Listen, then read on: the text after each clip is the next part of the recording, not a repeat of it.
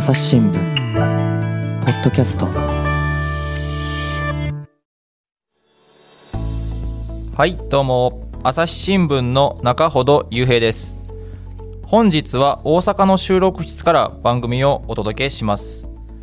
本日は大阪スポーツ部の記者山口裕樹さんとお伝えします。山口さんよろしくお願いします。はい、よろしくお願いいたします。えーとうとうこの季節が来ましたということで、えっと、夏の甲子園がいよいよ迫ってまいりました。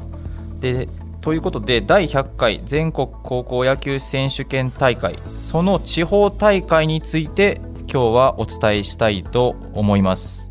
はい、はい。今日はですねあの7月12日に、えー収録してるんですが今まさに地方大会真っ最中。そうですね、もう全国各地で、えー開会式がうん行われまして、はい。とまず6月の18日にですね、はい。全国のトップを切って沖縄でお。地方大会がスタートしたんですけど、で翌週に、えー兵庫県と、はい。えー北海道、北南北海道ですね、うんうんうんでもう始まってですね、で、えーもう各地で一気に今、うん。大会が始まって、今日も今、まさにやってる。熱戦の最中の全国いろんなところで。いろんなところで各地でやられてますね。ね。はい。はい、であのもう沖縄なんかはもう結構進んでるんですか？そうですね、沖縄はもう準々決勝が終わって、えー今週末に準決、はい、もうもスタートもトップでしたけど、最初に甲子園決めるのも沖縄の、うが早いと、はい、代表校ですね。南から順に決まっていく感じなんですかこれって？いや、そういうわけではないですよ。ははいまあ、例年、沖縄がやっぱり一番早いですよね、梅雨明けるのも早いですし、うんうん大体沖縄が一番最初に決まりますね。はいはい。でもう皆さんあの朝日新聞開けていただければもう分かるんですけどもこの季節はもう地方版がもう高校野球一色でなるんですよね これ。そうですね。もう全国各地にいる、うん。えー朝日新聞の記者が、うん。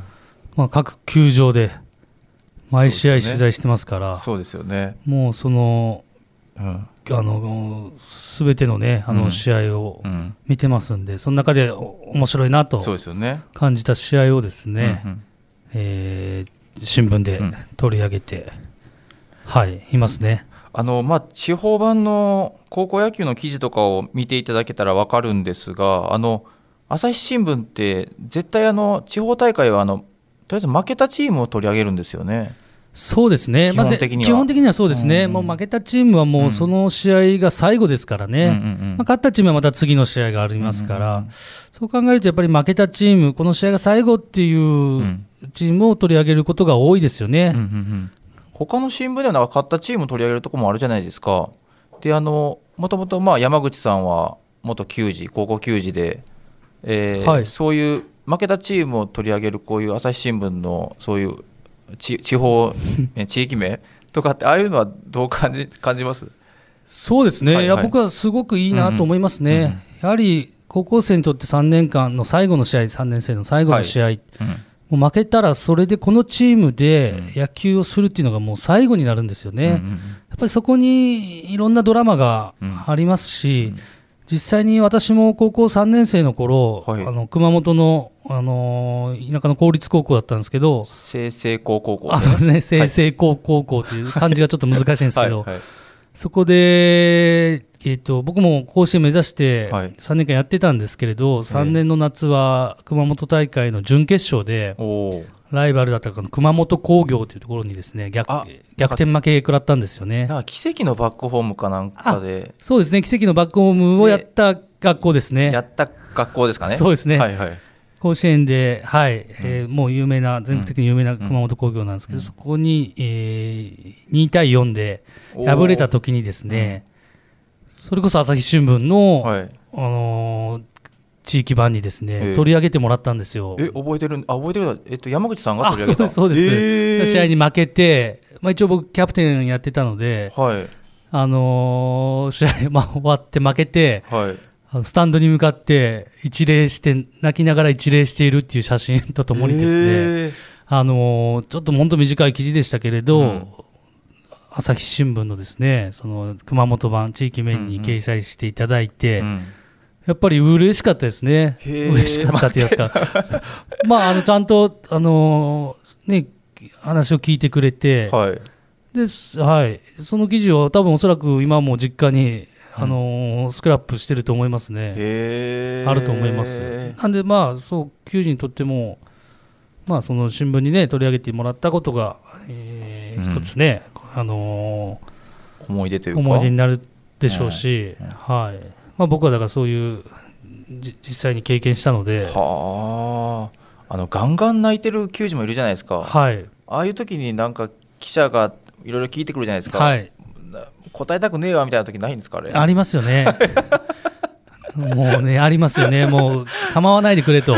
そう思いますよね思いますね。だ僕はだから取材する立場になって、今はもうガンガン泣いてる球児はもう泣き止むまで基本的には待ってますね。あ待つんですか、うん、もうどもう泣いてくれと。いっぱい泣いて、えー落ち着いたらはい。取材に応じてくださいっていう形ではい。やってはいますね。あー私なんかはあの泣かない方のあの私バレー部なんですけど、はいはい。中高とやっぱり最後の試合の後もな泣かなかったですね。泣く気持ちがいやいや全然いいんですよ、いいんですよ、その泣かなきゃいけないところは全くないですからね、ちょっと高校球児泣きすぎみたいなところもありますからね。まあ、それだけいやすごいみんなで仲間いで一致団結でやってたんだろうなっていうのはすごい感じて、やっぱりこのチームで最後なんだっていうのが一番ぐぐっときましたね、僕も、うん。ああ、もうこのメンバーで野球すること二度とないんだ、うんうん。なんか3年間、辛かったけど、うん。まあ、いろんな思い出あったけど、もううんこれでは終わりなんだなって思うと、やっぱ泣け泣けてきましたね。じゃあもうそういうのがもう地域面のあそこには詰まってるわけですよね。そうですね、もそうですね、ぜひ。ひ読んでいただきたいですね、そうね。いう、それぞれの学校の、学校の数だけね、うんうんうん。ストーリーがあると思うので、そうですよね。はい。で、まあ当然まあ朝日新聞が主催主催してるからっていうこともあるんですけどね、あの地域面もびっちりあの野球の記事伝えてますんでぜひ読んでください。であとスポーツ面でもあの全国の各大会の結果が載ってて、あれはやっぱりこの時期、例えばまあ自分の出身県の例えば私の出身校どうだったのかなとかすごい気になってあれはやっぱり面白いですよね見てて。そうですね、うんうん。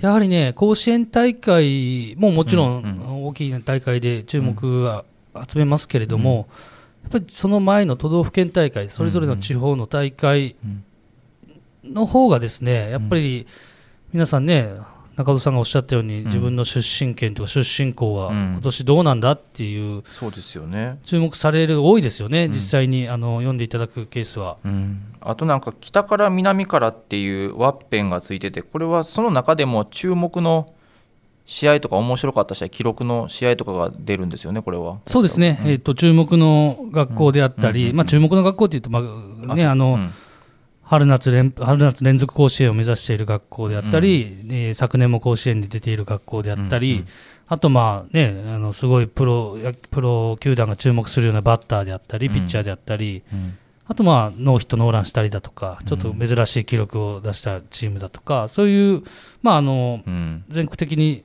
もうお面白い学校ですよっていうところを、この北から南からというあのコーナーでうん。紹介しているそうですよね。形ですね。あとこの前も千葉の方ではその0対82の試合があるとかですね。やっぱり地方大会ならではのこういう面白さっていうのもあるように私は感じましたね。やっぱり。そうですね、うんうん。昨日そうですね、千葉で、ね、あのすごい大差のついた試合ありましたけどもね、その中でやっぱり負けたチームうん。もそれね、あのすごいその学校の、ね、中で、途中でね、あの試合をもうやめようかと思ったけど、最後までやりきったっていう、うん。そういう話も書いてありましたし、そうです。やっぱりその裏にはやっぱりストーリーとかドラマがあるんですよねこれやっぱり。そうですね、うんなんで試合の結果だけじゃなくて、そこにね、結果に結びつく、その中身をですね、うん。ぜひ読んでいただけたら嬉しいです。はい、で山口さん自身はあのいつから高校野球の取材はやってはったんですか？高校野球はですね、あのまあ、あのスポーツ部の取材して、僕、2011年からスポーツ部で、基本野球を中心に取材しているんですが、はい、まあ、そこからですね、うんうんうん。基本的には高校野球を取材するようになったのは、で本格的にって言いますか、うん。高校野球とプロ野球しながらとか、ププロ野高校野球と大リーグを取材しながらってうんうんういうん。時期もあったんですけれども、昨年、1年半ほど前からですね、もうどっぷり高校野球を中心に取材してるっていう形です。でこういう地方大会が始まるとどういう気持ちになるんですか？山口さんは。あ僕ですか？もうや高校野球の季節が来たなと。やっと来たなと、はい。はい。もうこの甲子園8月下旬までは、もうそれこれまで充電してたのをはい。一気にこう全国各地をこう飛び回ってうん。取材させてもらいながら、うん。ね、あーこんな球児が今年もいるのかとか、うんうんあえーこんな考えしてるんだとか、うんうんそういうので高校生とやっぱりこう、はい。取材しながら、楽しみなあれですよね、この季季節ですよね。でもだいぶひ1か月2か月前と比べるとだいぶなんかもう日に焼けてますよね山口さんもそうですね。うぐるぐるもうすでに回ってるんですかいろいろ。いろいろ、はい、はい。いろいろ回らせてもらいましたね、沖縄からスタートして、はい。あ沖縄も行ったんですね。沖縄も開幕戦行ってきました。はあ。はい。でまあ、記者室にずっと、ね、した記者室は室内にあるんですけど、ええ。やっぱりスタンドに出て、ああいいですね。あのねあのー観客席うん。とかアルプス席をうろうろしながら、うん。写真撮りながらっていう、いいですよね。そうですね。あ、と首にタオルをかけてですよね。そうですね、いいですよね。なんかはい、うん。なんで、全国もこれからも、あのーいろいろ回らせていただけたらなと思っております。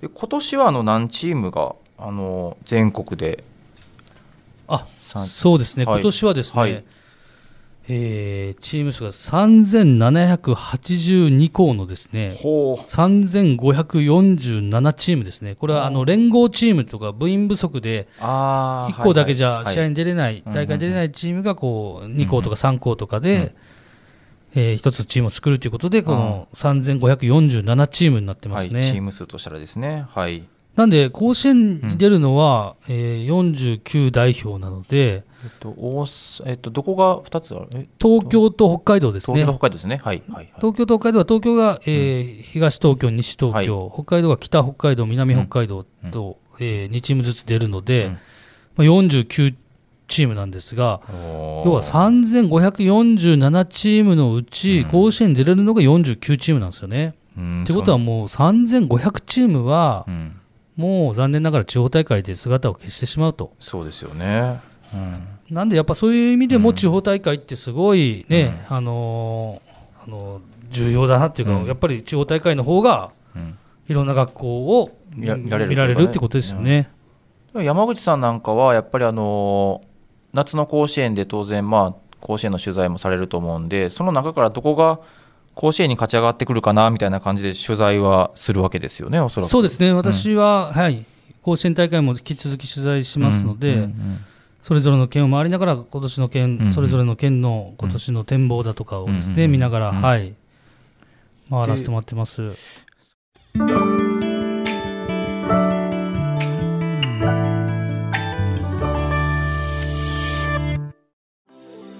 今日のポッドキャスト気になるテーマだったけどネットで調べるにはどうすればいいのかな？知りたいニュースをサクッと調べるなら朝日新聞デジタルで検索。会員登録すれば5年分の記事をもっと深く読み込むこともできるよ。指先一つでなるほど広がる。朝日新聞。これであの早速なんですけど、はいはい。早速というかあのテーマの部分を期待伺いたいんですけど あの注目の高校ですか、まあ、早速まああれなんですけど今年の選抜も優勝している、まあ、大阪桐蔭、まあ、大阪桐蔭って言ったらもう誰もが知ってる強豪校だと思うんですけど大阪の。やっぱり大阪桐蔭が注目そうですね、やはり大阪桐蔭が春のこの選抜で圧倒的な強さでこう、うん。勝ち、優勝まで行ったんですよね、もうホームラン記録とか大会記録を更新してですね、どんだけ打つんやぐらい打って、うんもう優勝したので、その大阪桐蔭が、まあ、春夏連覇するのか、うん。それとも、まあそのね、大阪桐蔭のおいおいと、うん。待て待てと、あもう山口さんから見ててもそういうもうはい。大阪桐蔭は圧倒やったんですか、春はそうでしたね。あは、春は。例えば大阪桐蔭が例えば100やとしたら力。100やとしたら他の高校はどれぐらいやったんです それはそれはそれぞれの高校でい。ろいろあるありますけど,、けどまあ、あの難しいのが、例えばピッチャーそのなんですかね相手チームのピッチャーがもう疲れてたりとか、うん。もうだいぶ球数投げた後に戦ってるケースもあるんですよね。だからあ相手校のピッチャーが例えば1回戦で大阪桐蔭とぶつかってもう、うんピンピンしてる状態で対戦したらまた結果は変わってきてるでしょうし。そうか。なのでその組み合わせとかそういうものでこう日程ですよね。一概にだからそのうん言えないんですよね。あーその時やっぱ組み合わせとかが大きく影響するから。うんただ、その大阪桐蔭といえどもですよ、うん。やっぱ春夏連覇の権利があるのは大阪桐蔭全国ただ1校だけなんですけど、え大阪大会をこう勝ち上がるのは、そんな簡単ではないですよ。私でも分かる履正社がいますよね、履正社が今年監督が変わられて、あそこそこはいはい、また新しいこう履正社野球っていうのを作ろうとしててですね、うんうんこれ春の大阪府大会決勝で、うん。うん選抜の後ですね、はいはい。大阪桐蔭と履正社が決勝で戦ったんですけど、ほうほうほう。まあ、大阪桐蔭が1点差で勝ったんですけど、これもなかなかすごいしびれる試合でしたので、ここ絶対競りますよね。そうですね、まあ、桐蔭、大阪桐蔭とうん。履正社は、まあもうここ何年かはもうずっとライバルですよね。大阪桐蔭とあの履正社が大阪の二強と言えるんですよね。そうですね、最近はもう大阪桐蔭と履正社の2強になってますよね、大阪は。それであのえ大阪桐蔭、まあ、例えば私なんかであれば、まあ、藤浪投手と森キャッチャーキャッチャーの森選手はいはい。が私はすごい印象的なんですけど今年の大阪桐蔭はそういうスター選手っていうのはいらっしゃるんですか？いるんですか？そうですね、藤浪君と森君がいたのが2012年ですね、はい。その時春夏連覇してて、あそうですよね。でその後大阪桐蔭2018年、はい。今、中日ドラゴンズで野手からピッチャーになったネオ君。あそうですね。ネオネオさんやネオくんはい。がいた時に、えー春夏連覇してて、で今回、それ以来の3度目のうん。春夏連覇を狙ってるんですけど、今年はですねあのキャッチャーに松尾君っていう選手がいまして、はい。えっと、今の大阪桐蔭のいレギュラーの中では、うん。去年から唯一レギュラーだった選手ですね。去年の夏はもレギュラーでキャッチャーで試合出てて、甲子園でもホームラン打ってるんですよね。えっと大阪桐蔭ぐらい強豪になるとそれぐらいからずっとレギュラーっていうのは珍しいんですか？そうですね、いや珍しくはないんですけど、あのまあ大体、まあ、森君とかそれこそね、藤浪君が3年生の頃森君2年生だったんで、2年生でレギュラーだったんですけど、やっぱり下級生の頃から試合に出るっていうのは、うん。まあ、将来が楽しみな選手が多いですよね。あああまり外れはない。それはそうですね。なかなかやっぱ2年生でレギュラーっていうのは、まあ、め珍しいっちゃ珍しいですね。将来、だ松尾君も将来、まあ、本人もプロ野球選手になりたいって言ってて、打撃では今3番バッター打ってるんですけど、まあ、攻撃、攻守の要ですよね。で、ピッチャーもですね、はい。それこそ、えー、と2年生の左ピッチャーに前田君というピッチャーがいまして、はい。このピッチャーも、あのねえエース、ですか？背番号はね、11番かな、なんですけど、まあもう、あのー多分大阪大会も、すごい、あのー大車輪の活躍っていうか、いっーぱい投げると思いますね。はすごいいいピッチャーで、はい。あ、うんうんまあ、他にももちろん、あのね、あの中学時代にこう有名だった選手が全国各地から、全国各地から？全国各地というのもあれですけど、まあ、結構近畿以外からでもですね入ってきてるんで、その中でこうレギュラー争いをしては勝ち残った試合はあ。選手が試合に出てるんで、やっぱり強いですよね。これ大阪桐蔭ってあの大阪のすごい強い有望な選手を集めてるイメージがあるんですけども今はもう全国から来てるんですか？そうですね、まあ、近畿中心ですけれども、はい。大阪周辺、まあ、滋賀とか、うん。京都とか、まあ、あと岐岐阜とかですね、まあ、あの大阪周辺からへですし、まあ、今のキャプテンの星子君っていうのは熊本からー。行った子ですし、まあまあ、各地から行ってますね。スカウトはいらっしゃるんですか？大阪桐蔭に。スカウトといいますか、まあ、あのいろいろ話中学校野球見に行って、ね本ね、あの本人もやっぱり大阪桐蔭で野球したいっていううん。地方の子も多いですから、うん。はい、へえ。であの大阪桐蔭がやっぱり全国の中でもや注目と言っていいんですよね、もそうですね、だからまあはい。春夏連覇をかけかかってる。かかってるから、まあ、ただ大阪大会を勝ち抜くのは難しい、簡単じゃないよっていうところですよね、その履正社だったり、あと春の選抜に同じく大阪から出た金光大阪も出てるんですけど、まあ春と違って夏は1校しか出れませんからね、甲子園に。そういう意味では大阪大会もすごい、まあ、だから大阪大会を制したチームは、もう必然的に甲子園の優勝候補になりますよね、どこがあのどこが勝ち上がってもはい、どこが優勝しても。それぐらいもうレベルが高いとですね、大阪は。そうですね。で、まあ、近畿がですね、去年の夏、ベスト4の、甲子園のベスト4はすべて近畿だったんですよね。ほうほうほうほうほう。近畿近江と、そうですね。うん、えっと、お滋賀の近江と、はい、えっと、京都国際京都国際、はい。で、えー智弁ですよね。優勝した智弁和歌山と、はい準優勝した智弁学園。ああ、奈良奈ですね良ですね。うんうんうん4強はすべて近畿のチームっていう、今年もやはり近畿勢は強いですよ強いんね。ですね。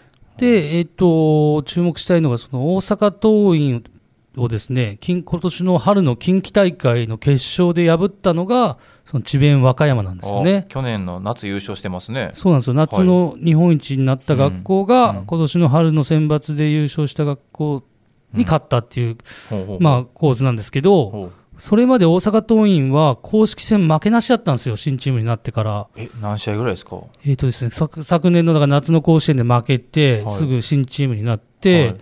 えー昨年の秋ですね、はい。の一番最初の試合から29連勝中だったんですよね。で去年の秋の大阪府大会、近畿大会、でその後近畿各地区大会の優勝校が集まる明治神宮大会っていう。おーはいはいはい。それでも優勝して、うんで今度、春の選抜で優勝して、うん。で春の大阪府大会で優勝して、うん。で今度、お春の近畿大会で決勝まで行って、で、えー勝てば30連勝だったんですね。そこを智弁和歌山がストップかけて、はい待ったをかけたっていう、あの智弁和歌山っていうと、まあ、打力がすごい、はい、あのチームやと印象があるんですけどあの前の高島監督が、はい、はあの退任されてい、はい、からうまいことバトンタッチされてますよね。そうですね、高島監督が2018年の100回大会を最後に、えー引退されたんですけど、はい、その後にあの中谷監督って今の監督が就任されて、で中谷監督も、えー高校時代にはい、高島監督の下で甲子園で優勝してるんですよね。おー。1997年ですね、はい、の夏の甲子園でキャプテンとして、キャッチャーとして出場して優勝して、で後にその後プロ野球選手になったんですけども、で母校に帰ってこられて、うん。なんかうまくそうですね、高島さんの、お野球をこう継承しつつ、まあ、自分のこう色も出しつつみたいな形で、昨年優勝しましたからね。で今年も、ね。はい、まあ、強打、強打のチームでもあるし、投手陣も結構こう、いろんなタイプの左投げ、右投げ、緩い球使うピッチャーもいれば、こう145キロぐらい投げるピッチャーもいてっていう、なんかこう、いろんなタイプの選手が揃ってて、すごい面白いチームだと思いますね。いろんなタイプのピッチャーがいるっていうのは、やっぱりいいんですか、その一人の大黒柱みたいなのが一人ガーンっているのと比べて。そうですね、まあ、一概にどっちがいいか難しいですけど、ただ今、投球数制限っていうのがありましてはい。1週間に500球までしか1人のピッチャー投げられないんですよね。うんそう考えると、やっぱり1人のピッチャーで勝ち上がっていくっていうのはなかなか難しいので、うんうん。まあ、複数投手制、うん。その中でもやっぱりいろんなタイプのピッチャーがいると、相手バッターもですね、あのそうか。1, 打席目はこう速球派のピッチャーが来て、それにタイミングを合わせてたら、2打席目に今度は技巧派の緩い球投げてくるピッチャーがと対戦になると、バッターの方もやはり絞れないんですか？そう難しいですからね。対応できないと。でまさに大阪桐蔭との近畿大会の決勝はそうやって、えーいろんなタイプのピッチャーの継投で、うんうんうん。4投手の継投でこう桐蔭の反撃をかわしたっていう形の試合でしたね。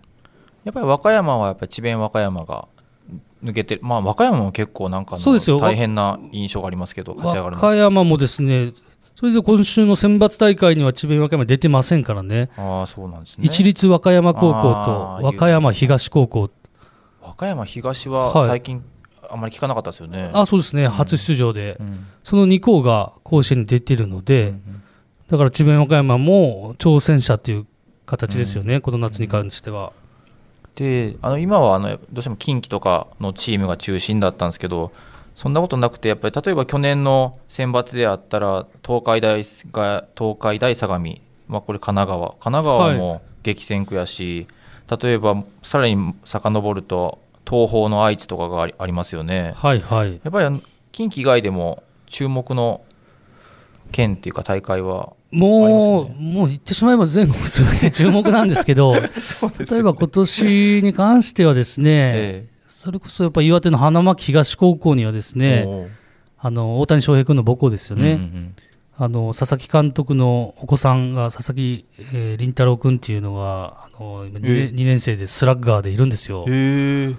彼がまだ2年生の夏なのにホームランがもうな高校通算70本ぐらい打ってるんですよね。でこのままのペースでいくと一応今日本ハムにいる清宮幸太郎君っていう早稲田実業でやってた彼が111本高校時代打ったと言われてるんですけど、このままのペースで佐々木君が打てばまあさすその清宮君の記録を 抜くんじゃないかって言われてるんですよね。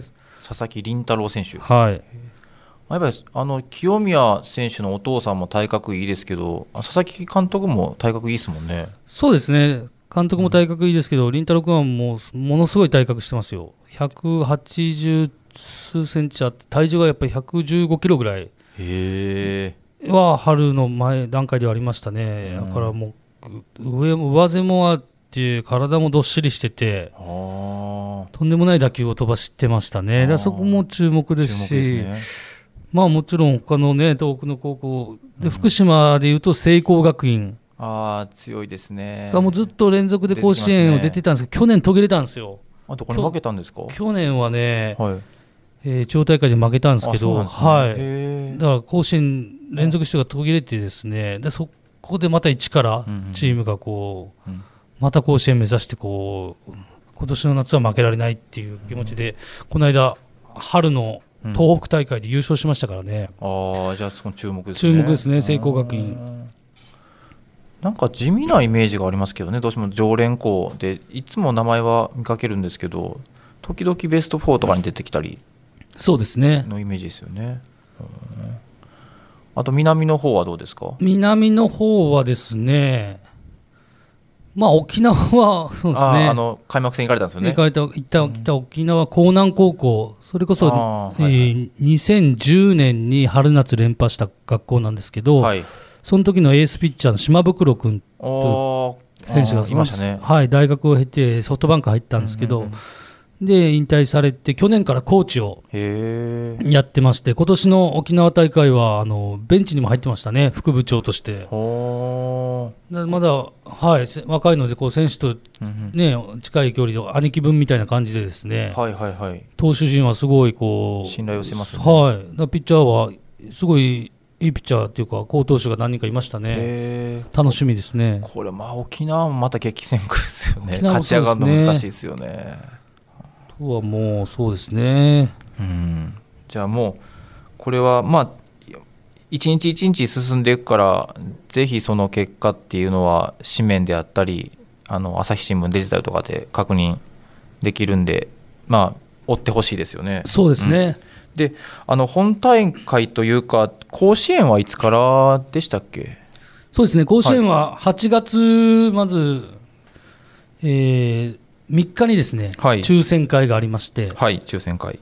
でその後8月6日が開幕ですね。あ6日からですね、はい。で決勝はもう予定も大体立ってるんですか？そうですね。決勝は、えー順調に進めばですね、うん。あ雨などで順延がなくて順調に進めば22日ですね。8月22ですね。はい。まあ、実際あの山口さんももう詰められるんですか？そうですね。甲子園期間中はもう、うん。おそらくほぼ全試合を甲子園球場で見させていただくことになりますね。はいもうなんかこっから長丁場だと思いますが、体に気をつけて取材を 頑張ってください。ありがとうございます。あの記事も楽しみにしてますんで。はいすいありがとうございます。えー、とじゃあ今日はですねあの夏の甲子園の地方大会についてあの大阪スポーツ部の山口祐樹記者とともに伝えました山口さんありがとうございましたはい、ありがとうございました。